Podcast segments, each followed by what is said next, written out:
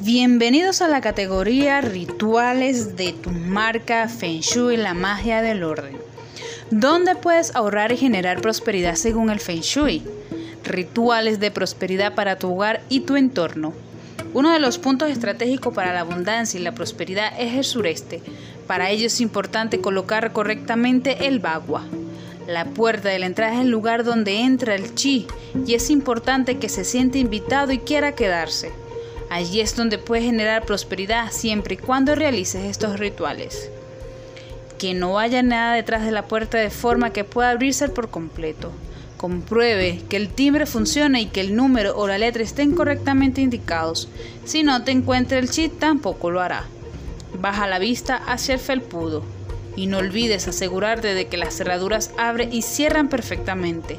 Aprovecha para colocar un carrijón eólico y atraer muchas energías en forma de dinero a tu casa. Para activar la prosperidad en esta zona puedes hacerlo con el elemento madera y con una fuente de agua, su energía comienza a fusionar muy rápidamente. Y recuerda revisar alrededor los elementos para no entrar en el ciclo destructivo.